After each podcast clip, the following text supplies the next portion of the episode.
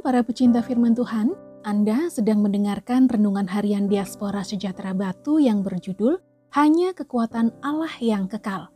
Bacaannya diambil dari Wahyu 18 ayat 9 sampai 10. Dan raja-raja di bumi yang telah berbuat cabul dan hidup dalam kelimpahan dengan dia akan menangisi dan meratapinya.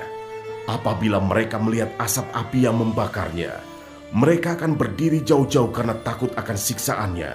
Dan mereka akan berkata, Celaka, celaka engkau hai kota yang besar, Babel hai kota yang kuat, sebab dalam satu jam saja sudah berlangsung penghakimanmu.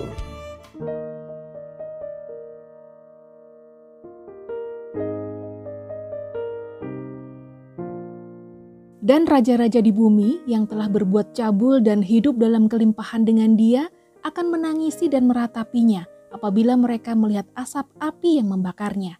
Wahyu 18 ayat 9. Dalam sejarah dunia, Mesir, Babel, Romawi, Yunani, serta beberapa negara lainnya pernah menjadi negara superpower yang menguasai dunia. Dengan kekuatannya, negara superpower ini bisa menaklukkan dan menguasai negara-negara kecil. Tetapi di antara negara-negara kecil tersebut, ada juga yang dengan sukarela menaklukkan diri dan mau dikuasai oleh negara yang lebih besar kekuatannya.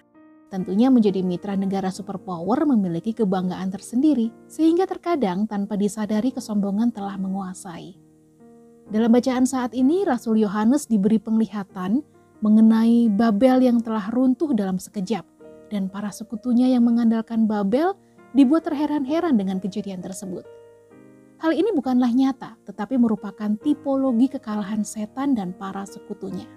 Dalam proses memurnikan iman jemaatnya, Allah mengizinkan setan menggunakan tekanan dan penganiayaan.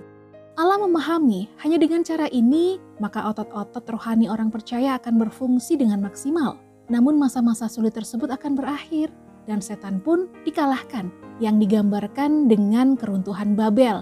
Sehingga mereka yang bersekutu dengan setan akan menerima penghukuman dari Allah.